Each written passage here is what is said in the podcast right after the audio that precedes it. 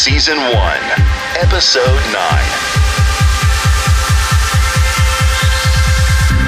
Welcome to Forever Break Podcast. Now, still recovering from that Malaysian street food saga. Here are your hosts, Leanne and Corey. Hello, everybody, and welcome to the Forever Break podcast. We're so excited to have you here for our season one about mindfulness. Today's episode, we're going to be looking at mindfulness about food. And thank you to the Mr. Voiceover guy who's introducing us. Huh? I don't understand your palmy accent. Typical Americans, huh? We don't know much about accents, but what we don't know about accents, we make up for in In knowing about America. All right, so on today's pod, we're going to be delving into the beating heart of nutrition, covering topics from what you should put into your gut and why to busting popular diet myths. And then we're going to be looking at some microbiome. What is gut flora and how do we get more? Please, sir, can we have some more? Oliver Twist? Exactly. Good job. Hey, I didn't know. It's in my notes. Thinking with your stomach, the link between the gut and the brain, and how gut problems can be an influence to your mental state. Also, money versus health, talking about how to affordably be healthier, and the corruption within food associations, meaning we are not necessarily eating what we think we are. And we've all heard of the terms GMO, GM crops, pesticides, but what does it all actually mean? We're just going to give you a quick rundown of what these things mean to us regular average Joe folk. And we have the distinct pleasure to be talking with mindful eating expert and PhD health psychologist, Dr. Lynn Rossi. We're going to be discussing her works and how you can have a better relationship with food. It was a truly interesting um, interview, and she just had so much to offer in terms of just thinking about eating in general. Yeah, 100%. So everybody, enjoy. Quick quote. All you need is love, but a little chocolate now and then doesn't hurt. By Charles M. Schulz. And he was not wrong either because chocolate, that's really good for me. We have varying opinions on chocolate, but you know my my affiliation is with milk chocolate. I just like all chocolate. Throw it all on me. Cover me in chocolate. Lather me in chocolate.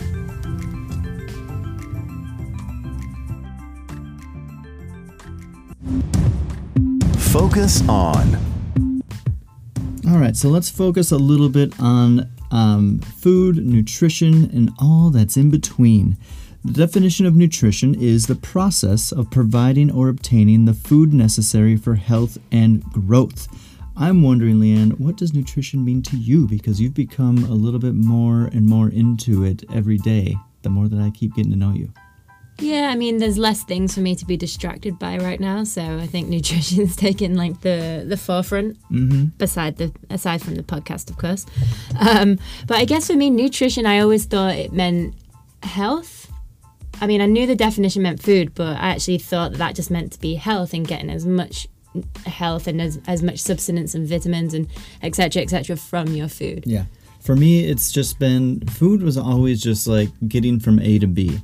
I never really took too much. I always just thought like I'm going to exercise enough to be able to eat what I want when I want. And I've kind of stuck with that. But as you get older, as I'm kind of slipping into some gray hairs, um, you start to like realize now you should really pay attention a little bit more to what you're actually putting into your body. So thankfully, I have been doing that a little bit more recently, and a big shout out to Leanne for helping me with that because she seems to be very mindful of what she's putting into her body. You need to keep up with me. I'm a youngin', you know. Yeah, well, also you've got the old IBS, Yeah. and so you really got to watch out what you're putting in for it. With food being so readily available in supermarkets, we don't really give our eating habits as much thought as we should. We need to be mindful about what we eat and how we eat, from the amount of time we spend chewing to multitasking at the dinner table, and what impact it really has. I mean, how many Sounds times a are you just sitting there on your phone while you're eating, and all of a sudden it's gone, and you're like. Do you even really wonder what your food tasted like? Yeah, Are you really sitting there enjoying it? I mean, that's the kind of stuff that we're talking about. Is just like enjoy that pleasure that goes into eating. Yeah, and that's something that Dr. Lynn is very much an advocate of. She's very much saying live in the moment, enjoy all of your food, as you will hear. But before we get there, the idea of nutrition brings us to the importance of gut flora. So, in case you just have no idea what this means, basically we have both good and bad bacteria in our stomachs. So imagine your stomach as a garden, and certain foods are like a sprinkle of water on the flowers that in turn helps them grow. But other foods feed the bad bacteria, making the ratio of bad to good higher. So, little ways that we can do this is to incorporate foods that have probiotics in them, so things like sauerkraut. Or you can do what I do I take a prebiotic and a probiotic. So, a prebiotic is basically food for good bacteria in your gut. And the probiotic contains strains of the bacteria, so it just ups the amount of good bacteria you have. I mean, for me personally, it works. I, I was always kind of uh, sheepish about it. I never really thought it was going to work. Mm-hmm. And um, yeah, honestly, so this trip that we just went on, it was seven months through India, Nepal, Sri Lanka, some of the places you kind of assume that you're going to get Not really fully sick. trusting the food. Exactly. And this was the first time in any trip, and I'm talking even through Europe and Western countries, even Canada, America, that I did not get sick. and that was eating. more the probiotic regime you think you were on? I think so, yeah, because I was taking a real high count. I, w- I got some really good um, product that I had really good reviews on.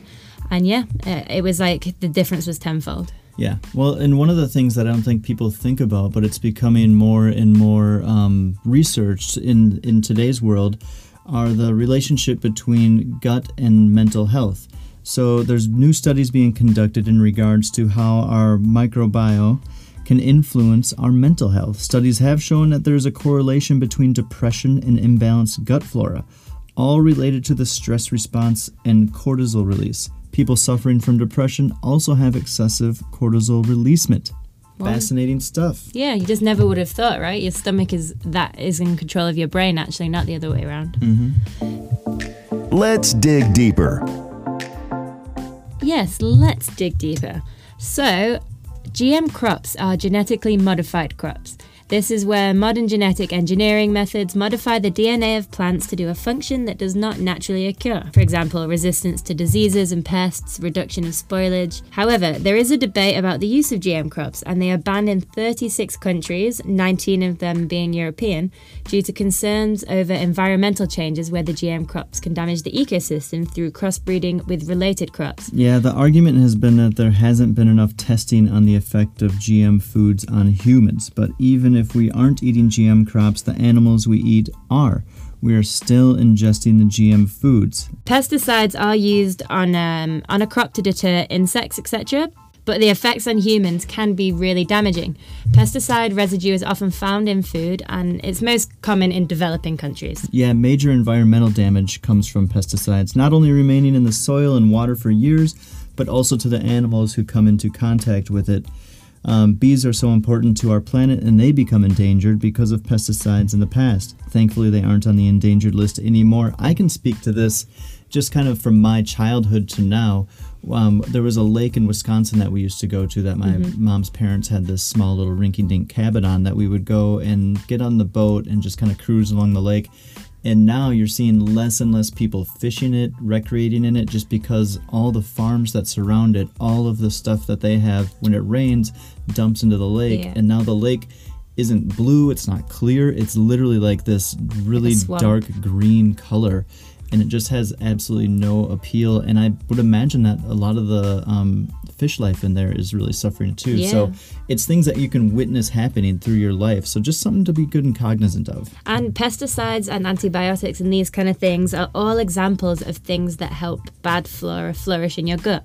And so, another thing that's kind of an aspect with all of this is money versus health. There's corruption in governing bodies to what we think is nutritious in the supermarket, but it is actually not at all. The FDA actually faces criticism regarding health standards for food in the US compared with European standards. I think that if you've traveled through Europe and the US, you have um, probably seen that. We just tend to have a lot more stuff that's non perishable. Um, yeah, it lasts forever, but also it's not healthy at all.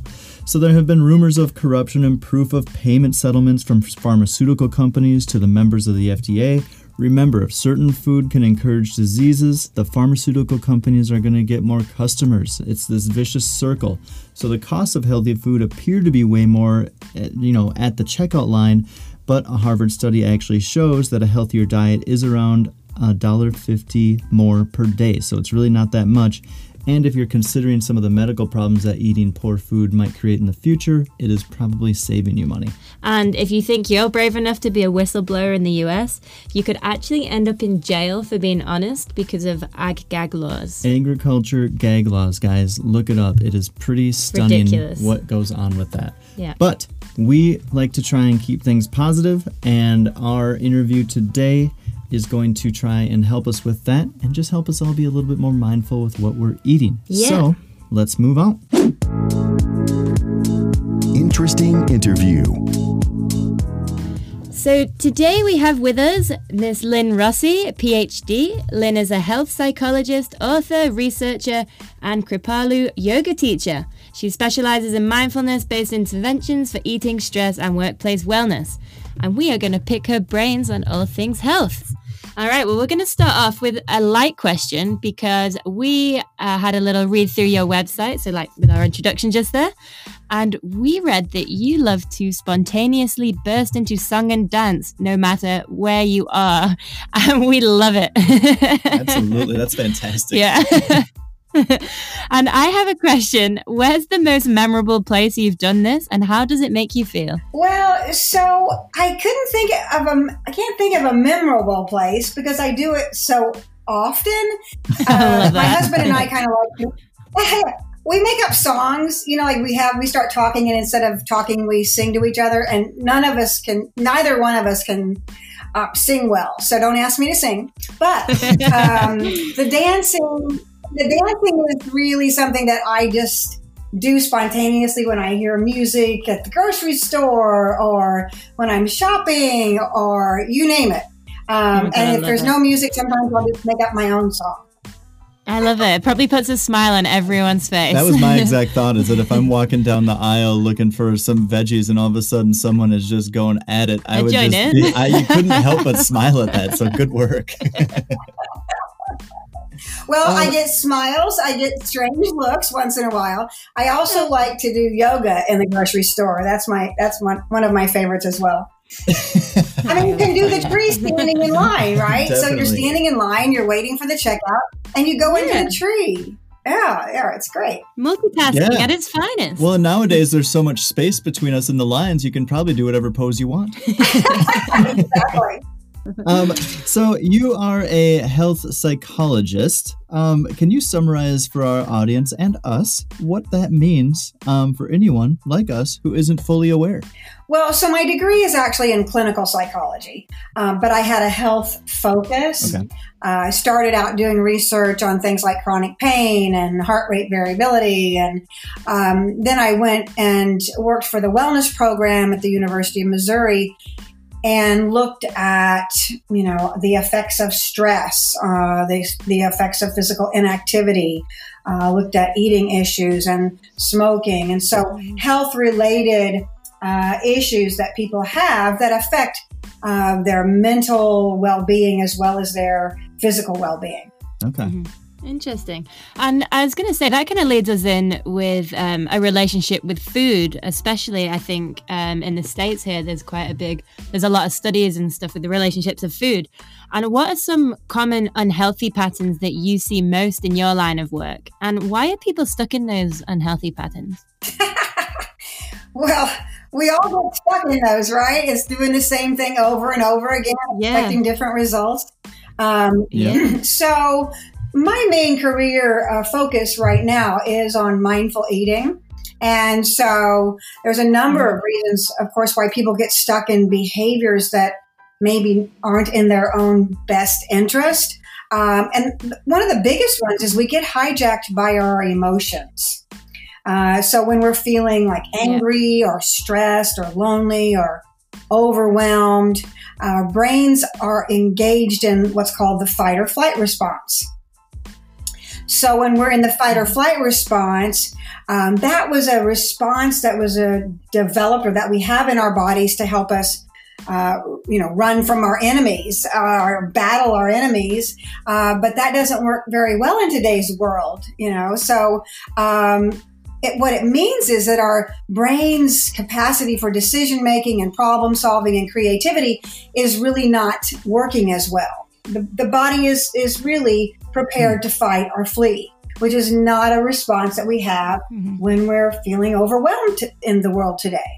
So we engage in behaviors that make us feel better in the short term, um, as opposed to the to the long term. So you might be overwhelmed, so you reach for food, or you might feel stressed, so you go online and do some shopping. Um, or you might reach for a drink, or you might do all kinds of different things. And the reason that we get stuck in these behaviors is because there's a yeah. payoff, right? Because they do make us feel better in the short term right? And so we're rewarded yeah. with feeling better, and the brain registers that. And so the next time we feel bad, the brain says, Oh, you know, go eat that brownie. You felt better last time. Yeah. Right. So uh, it forgets that there's consequences later on right? Yeah. So, but the behavior itself is kind of self perpetuating. Yeah. And I think we've all been victim, or at least I can speak for myself, where I felt down and I've reached for that bucket of ice cream and I felt great. And then the next morning I've been like, oh crap, I've got to go do some exercise or something. Yeah. I, I, was going to ask you a question just in regards, in relation to that. And now with um, this quarantine, because we were having a discussion the other day, which was not so much regarding food specifically, but wine. and we've been just like, we had this conversation about um, how we've just kind of every day now will like five o'clock will roll around and be like, well, maybe we should have a glass of wine. And it's the original thought behind it was, well, we're in quarantine. Like, this is just kind of a quarantine routine. And I think as we don't know how long this type of thing is going to go on, all of a sudden it's like six months, and maybe some people are developing these quarantine habits that maybe they could um, they might find once they break free from the quarantine whenever that might be that they can't shed the habit and i'm wondering if you have any uh, just kind of perspective into that kind of thought process well, sure. Anything that we do over and over again, you know, becomes a habit and habits become hard to break. Yeah. Right. So you're training your mind. You actually are building neural pathways to say at five o'clock, I'm going to pick up a glass of wine. Mm-hmm. mm-hmm.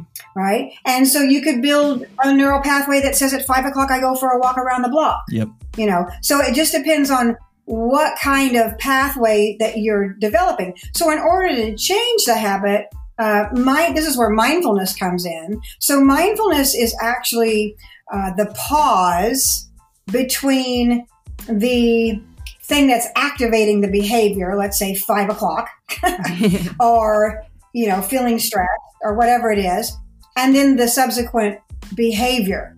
There's a space in there. It's not a very big space sometimes, but with mindfulness practice, which is, we haven't talked about mindfulness yet, but mindfulness is really about being in the present moment on purpose and without judgment. It's just this curious, like interested uh, awareness that says, what's going on here? Yeah. Oh, it's five o'clock. You know, I guess I'm going to have a glass of wine. Or, or do I really want a glass of wine? It gives you a chance to actually consider what it is that you're doing and consider also the things that have happened in the past when you've had the glass of wine. Maybe it made you feel good. Maybe it didn't make you mm-hmm. feel good. Mm-hmm. Maybe it made you feel good for a little while. And then the next morning, you know, you notice you didn't sleep as well the night before. And you have that little kind of headache thing you wake up with in the morning, you know. So you begin to be able to pull in more information about your decision and you give yourself enough time to pause and relax. And when you take, take that pause and relax, you're actually activating the parts of your brain that make better decisions. Hmm. Right? So it's when we react to things without thinking, which happens a lot, mm-hmm. um, that we go into habitual patterns. But again, when we practice mindfulness, we stop and we pause and we really notice like, why am I being pulled to that? Is that what I really want, or is or is something else what I really want? And maybe it is the glass of wine. I don't know, but it might be. Maybe I want to do something different today. And you have the choice yeah. to make a different decision when you slow down and take that mindfulness pause. Yeah, yeah that makes a lot of sense. I mean, it, and like I think the key to this, and what it sounds like you're saying, and correct me if I'm wrong, is that it's obviously something that you know with time and practice you can develop that skill of being mindful, and then sort of you instead of just having the decision come and then you just react to it initially, you just kind of step back from it, the thought comes into your mind, you wonder where did that thought come from? What does it mean? And then you kind of get more of an active um, decision making process of the choice that you're making versus just reacting to a thought right off the bat.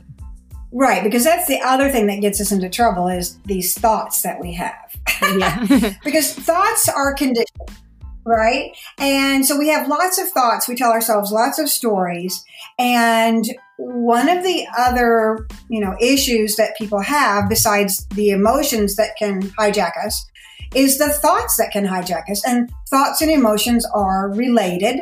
Um, you know, if you have an emotion of let's say anger, it's because you're having a thought about something that made you angry. Mm-hmm. Um, so we have to also really pay attention to what am I telling myself? Mm-hmm. Oh, I really need this glass of wine.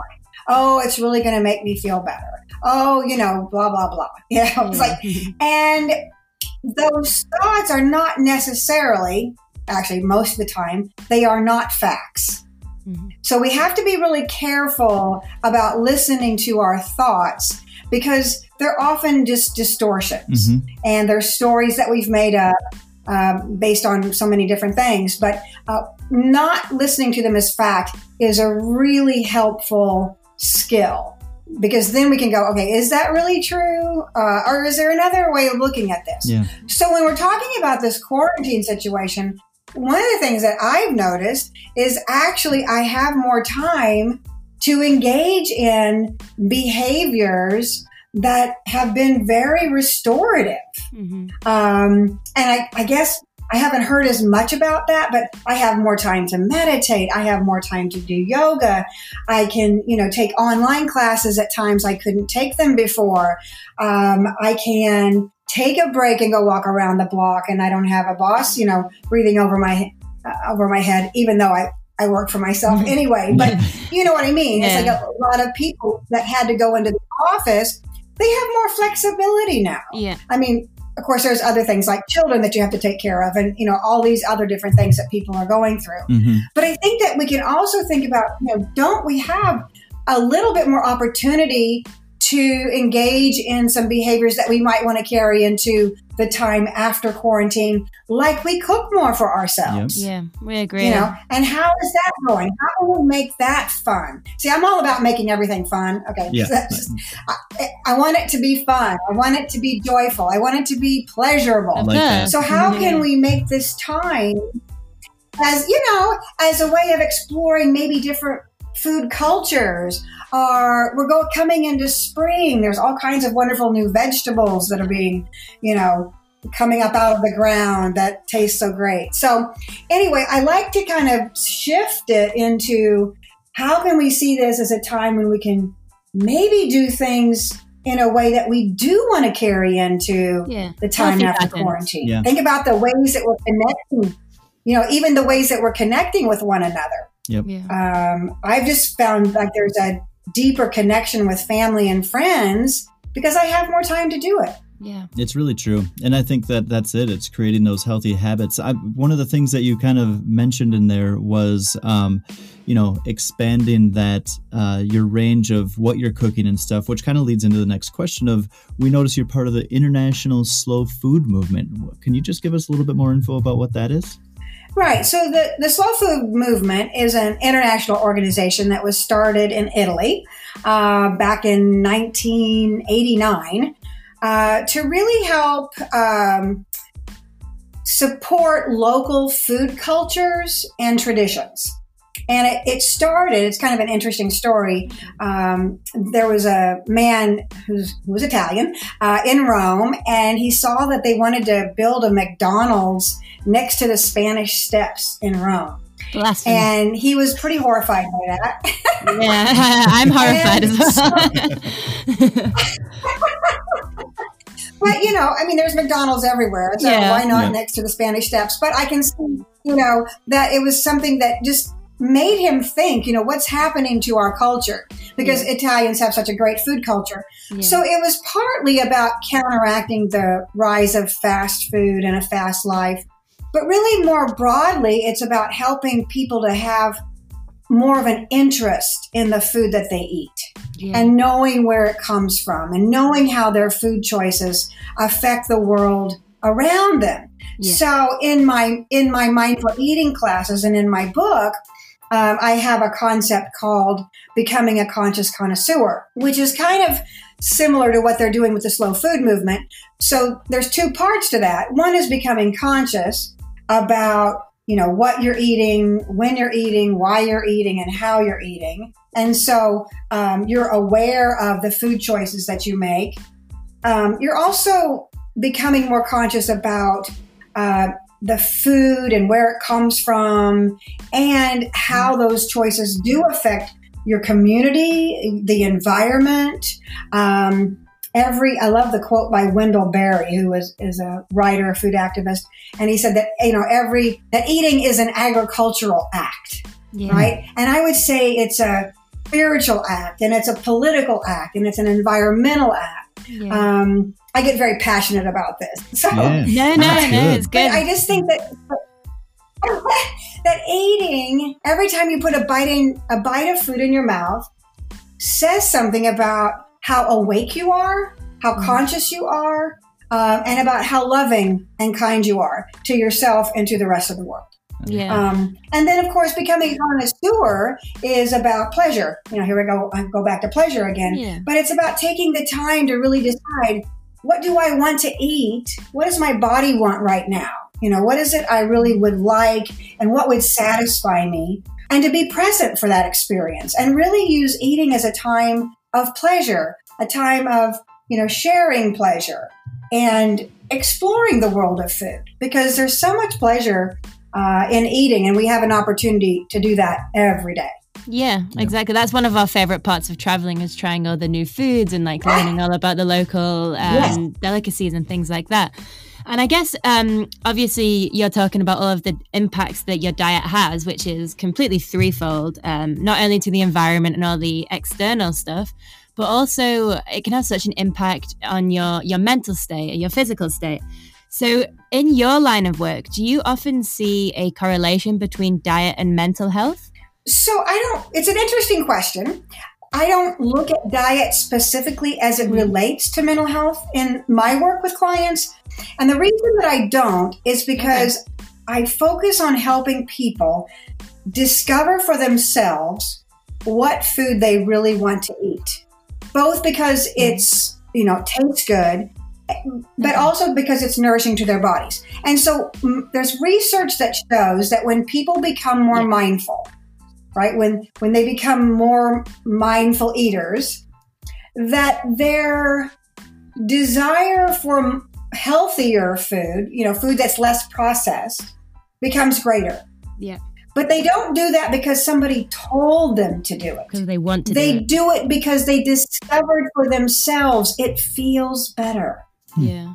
Yeah. Right. I, I and so um, you go. Yeah, go ahead. uh, I was just about to say, I do. I was going to say, even just with us two, um, with our researching for this episode, we went into so much detail on what you're actually putting in your bodies, and we actually came out of it last week, and we are like, whoa, well, we're gonna um, start doing more plant-based stuff. You know, for the majority of the week, we're gonna start trying to be more plant-based and just more mindful of just just what we were eating. And I think you know that really correlates with what you're saying because um, we were just researching it, you know? And not so much just flipping the switch and going a completely different diet, because I think that's what might happen to a lot of people as they hit these unrealistic um, goals or they just try and make these major shifts. But we were like, okay, let's try and ease into this. And maybe, you know, as we're getting older, we can generate just some healthier habits. And then some of these aches and pains that we have, um, maybe just kind of being low energy because we're not doing as much during quarantine and stuff like that. Maybe yeah. we can boost it during that. But just like, why not? Let's try something new and see how we feel. Right, because when you when you really notice, wow, I feel good when I do this. I don't feel good when I do this mm-hmm. other thing and then get people to kind of question, well, then isn't it interesting that you keep going back and doing the thing that makes you feel bad? Yeah. I mean, because really people do this. Right? Yeah. Um, so I know I had this one woman who said, I, you know, when I eat all this big plate of pasta, you know, I really want the pasta, but I feel really bad. And I think I'm even, you know, I have some allergies to it. And, mm-hmm. and then when I eat a whole bunch of vegetables, man, I feel so great uh, I said, well, isn't, you know, I mean, isn't that interesting? So you just start to begin to have a conversation like, So you feel bad when you have the pasta and you feel really good when you have the vegetables. So what keeps you going back? You know? And so getting people to really examine, you know, um, we don't want to take away your pleasure and you don't have to eat all vegetables all your life, but are there other ways that you can find pleasure that, that don't make you really sick? You know, yeah. Uh, uh, or you can make a conscious choice to go ahead and be sick. And that is your that is your a choice that you can make, but you want to make it with awareness. You want to make it, you know, when you're being conscious about your decisions, and and people gradually see that and they go, oh yeah, you know, why am I do, why am I doing that? That doesn't really feel good. So they begin to just automatically, uh, gradually over time, um, shift their diet. I have to tell you, one of the most profound things I hear from people when they first come to my classes and start to really pay attention to the taste of their food that people aren't really tasting their food mm-hmm. much of the time. I had one mm-hmm. person who said, I don't like anything that I eat I just hadn't noticed before. Oh, wow. oh, no. I mean, that's profound, but I've heard yeah. versions of that story because, yeah, because we're not paying attention. I mean, we're just half the time, and there's re- good research that backs this up, is that about half the time we're not living in the present moment. So if we're half the time not living in the present moment, we're not tasting. Mm. Right. And so think about all these different things that you do when you're eating. You're watching TV, you're on your computer, you're on your phone, you're talking to somebody else. Yep. You're, you know, on and on and on it goes. So your mind can't be in two places at once. So, really learning through taking your total attention to eating and tasting can teach you many things that you hadn't noticed before. Yeah. You know, interestingly, one of the things that um, with this whole mindfulness theme of, of this season of the podcast that we're that we're focusing on here is uh, like you're one of the first people that we've talked to that's talked about mindfulness with food. We've talked to some people about different exercise things, and definitely yoga is something where you go into a yoga class, the teacher says, let's just try and be mindful of where we are today. Let's try and set our intention.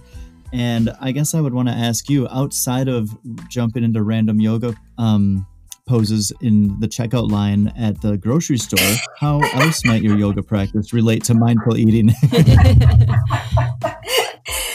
uh, well, so I do teach uh, mindful yoga in my mindful eating classes because of a lot of reasons. I think it helps people get embodied. I think a lot of us are not embodied. We don't feel our bodies. We're in our heads most of the time, lost in thought. And so yoga is this beautiful way of helping people feel embodied and begin to tap into their signals of hunger and fullness and so many other things, thirst. Um, and there's been a growing body of research that shows that a yoga practice supports people in having a kinder relationship to their bodies. And we know that if you're you know, if you have a kinder relationship, you're going to treat it better, feed it better. But we also have seen that it significantly decreases the risk for de- eating disorder, um, decreases binge eating, increases your ability to regulate your emotions, right? Um, increases self compassion, and so there's yeah, just a lot of reasons to include it into a mindful eating program. And I, I love teaching beginners. Okay. So I've taught beginners, um, yoga for many, many, many years in, uh, before this class, I taught the mindfulness based stress reduction program and taught yoga in that. And there's nothing more beautiful than showing someone who doesn't think they can do yoga just how delicious it feels. Because you know, it's, about yeah. it's not about delicious yeah. it feels. I like that. because it does feel delicious. And I always give the instruction to do what feels delicious. We don't want to move into pain. We don't want to move into injury, which is, you know, what some people do. We live in a culture that just pushes too hard. So a lot of the instruction is to, you know, back off a little, you know, mm-hmm. move in a way, listen to your body, move in a way that, you know, is supportive, that feels, oh, I'm just reaching my hands over my head right now, you know, and that's all you have to do to kind of get this uplifted yeah. sense of your body and a deeper breath, right?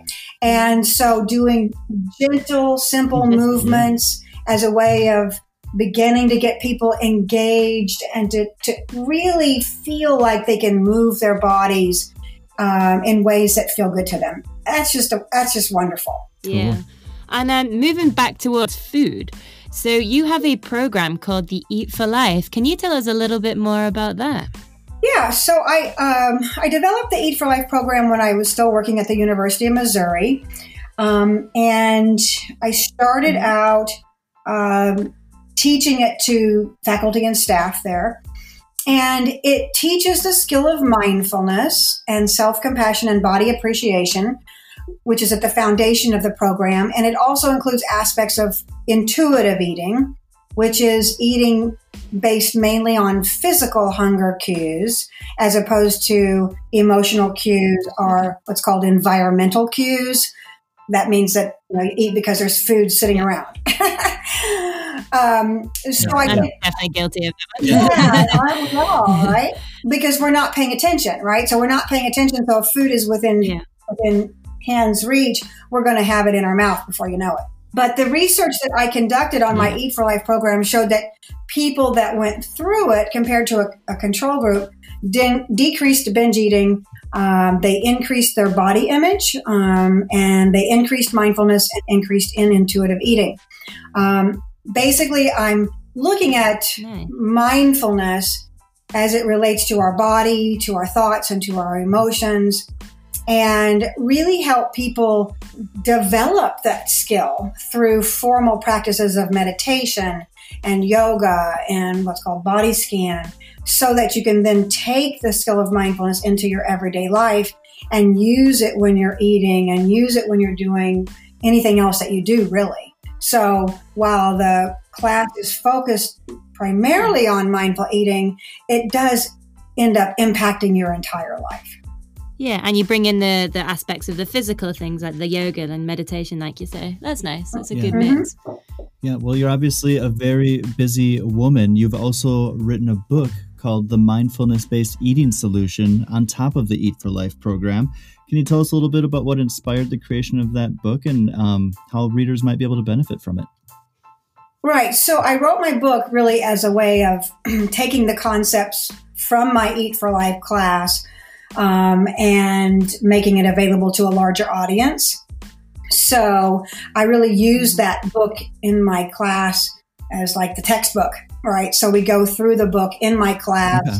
Uh, you can definitely um, start your mindful eating practice by reading the book, and I have free meditations on my website. Um, but it can also be really helpful to have a teacher. So that's one of the things about mindfulness practice is just reading about it in a book is not enough. You really have to have that experiential learning in order to uh, have it benefit you uh, in the way that you're looking for. So um, sometimes that can be. I know there's lots of uh, apps out there right now with meditations that you can listen to, and I have them on my website as well. I also have actually some um, yoga videos on my website that people can use um, that I developed for my stress reduction class. Um, but um, again, some people might find beginning a mindfulness practice hard without a teacher. And there's a lot of different ways to get a teacher for mindfulness. And Googling can help you with that. Uh, but yeah. certainly, I teach my class on, yeah, I teach my class online, uh, live, two or three times a year. So there's always an opportunity to take my class as well because I teach people around the world. Oh, awesome. That's handy. That's a handy tool, especially right now, huh? Yes, especially right now. Awesome. And you know, you talked about uh, working with beginners and how much you enjoy that. But what's some advice you have for any of our listeners who are listening to this interview and they're saying, Great, I want to start doing this? Uh, where do they start? Oh, well, that's a that is a very good question. Again, I think if you're interested in mindful eating, um, my book is a good place to start. So if you could pick that up, um, and mm-hmm. start mm-hmm. playing around with some short mindfulness meditations. Again, I have some on my website that I use in my class. They're free, you can download them.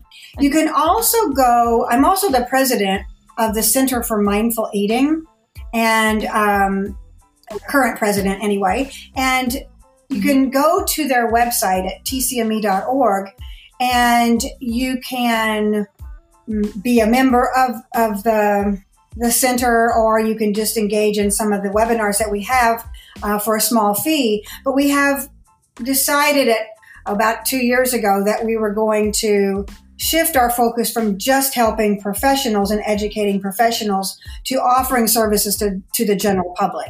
So we have a whole mm-hmm. um, line of webinars and meditations. Okay. I just did a meditation actually. Um, there's monthly meditations that you can engage in through the Center for Mindful Eating, nice. where you get on Zoom, you know, and you do a meditation together and you have a chance to ask questions and that kind of thing. I think somewhere where you can actually have interaction with a teacher um, is going to be mm-hmm. very helpful for someone when they're first getting started. Completely. There's that little push, isn't it? It, it really does make a difference. It's, it's that little push to start off with. And when you get demotivated, you have someone to say, hey, come on, you're doing a great job. Like, let's carry on what I we're doing. a lot of people like the accountability absolutely, of it too. Absolutely. Yeah. yeah.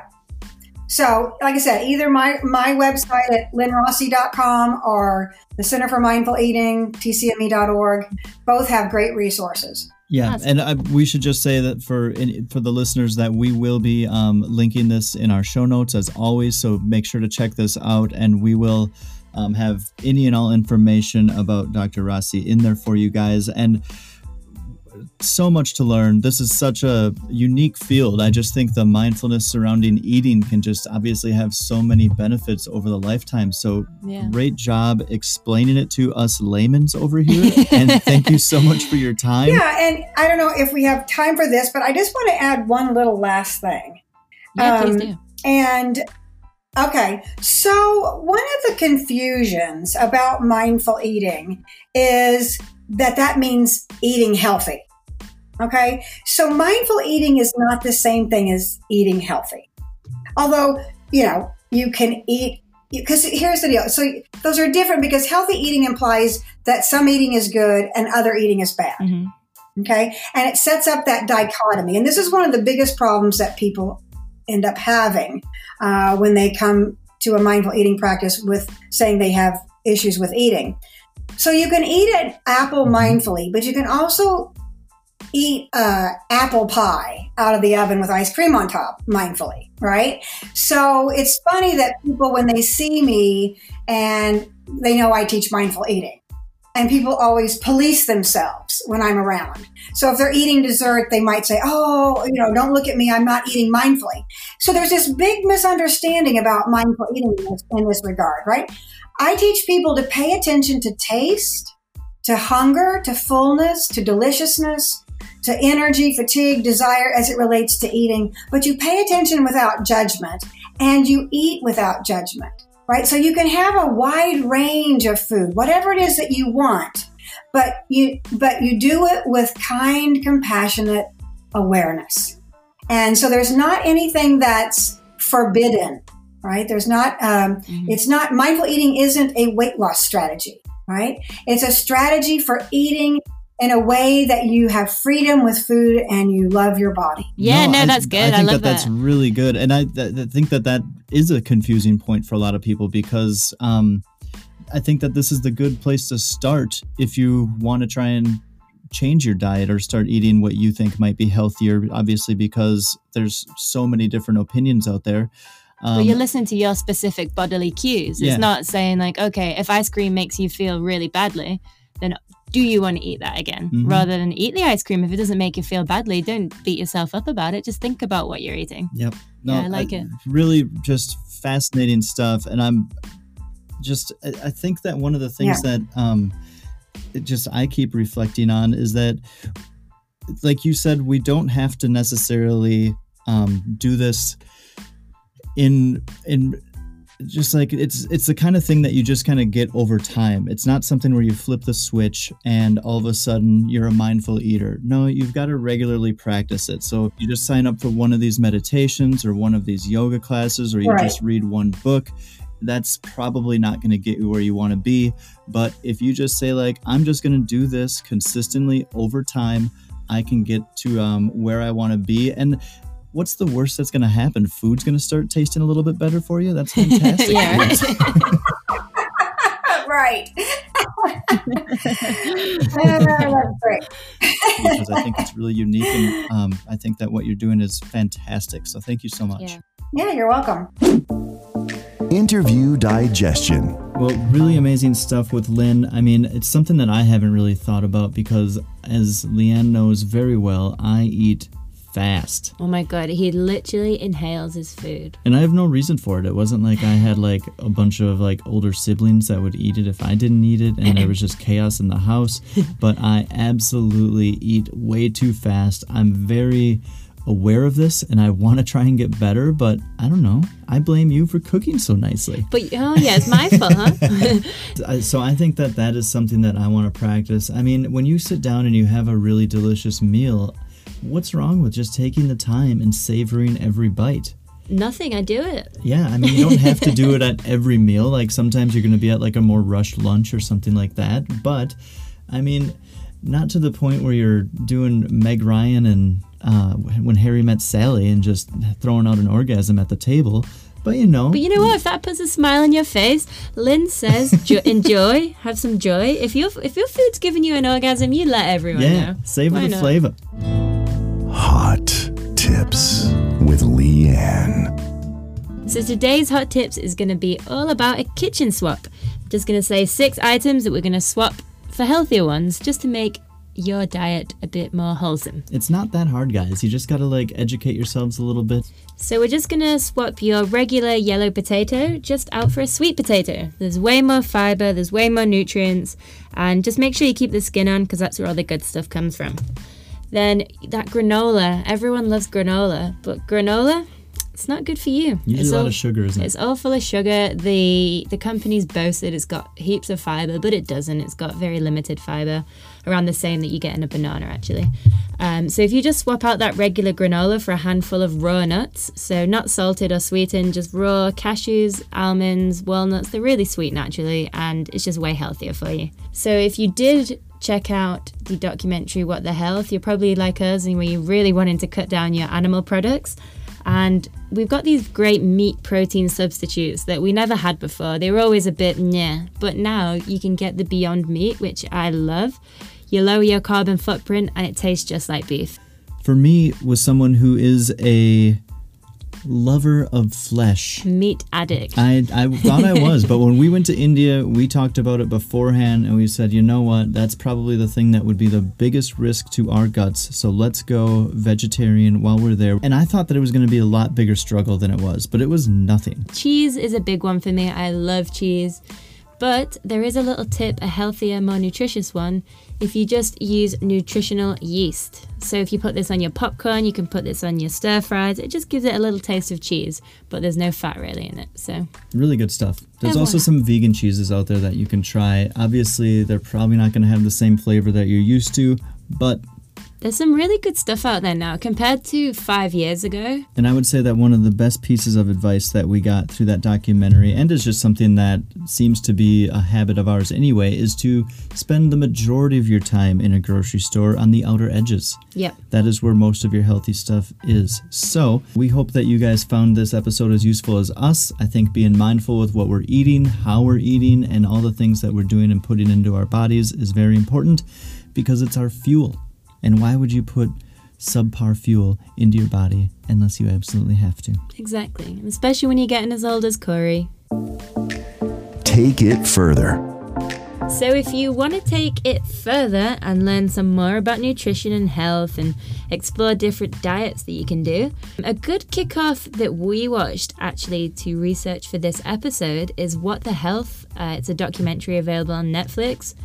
It made us want to go plant based, I'm not going to lie, um, but it was very informative. It gave us all the information you need to know if you're a dummy like us. fascinating stuff. I mean, just just watch it just to get educated on what is actually going on in the food industry because it is pretty wild everything that happens. Um, Dr. Caroline Leaf writes a book called Think and Eat Yourself Smart, and it's suited to anyone looking to ch- learn more about their diet. We will give a plug to Dr. Michael Greger. He um, was all over the What the Health documentary. Um, and he has a site called Nutrition Facts that you should definitely check out some of his stuff. He is very educated in this and brings a lot of good information for you to have. Do you feel differently about what you're eating? Because I know I do after that. Thank you for joining us on that journey between mindfulness and food. There's definitely a lot for us all to take away there. And if you would like to learn some more about Dr. Lynn, you can visit lynnrossi.com, where she has all information about services she provides for both yoga and her Eat for Life and mindfulness workshops. And she's also got some really great blog posts on there as well, so check it out. A lot of good information, and obviously, if you do see her at a grocery store doing some crazy yoga poses, awesome for you. Join Take a picture, send it to us. um, you can check out her book, The Mindfulness Based Eating Solution, that has proven ways that you can be more satisfied with your food and not overeat. The book is available at Amazon, both paperback and digital, and also is available on Audible, and the audiobook is also available on Apple Books. On episode 10, which is our next episode, we will be looking at naturopathic medicine and healing. All right, you're up, voiceover guy. Thanks, Corey. Subscribe now to the Forever Break podcast on your favorite platform Apple Podcasts, Google Podcasts, Spotify, Stitcher, and more. If you enjoyed this episode, help us out and leave a five star review. And remember, you can find all the juicy details discussed in this episode in the show notes at foreverbreak.com slash podcast.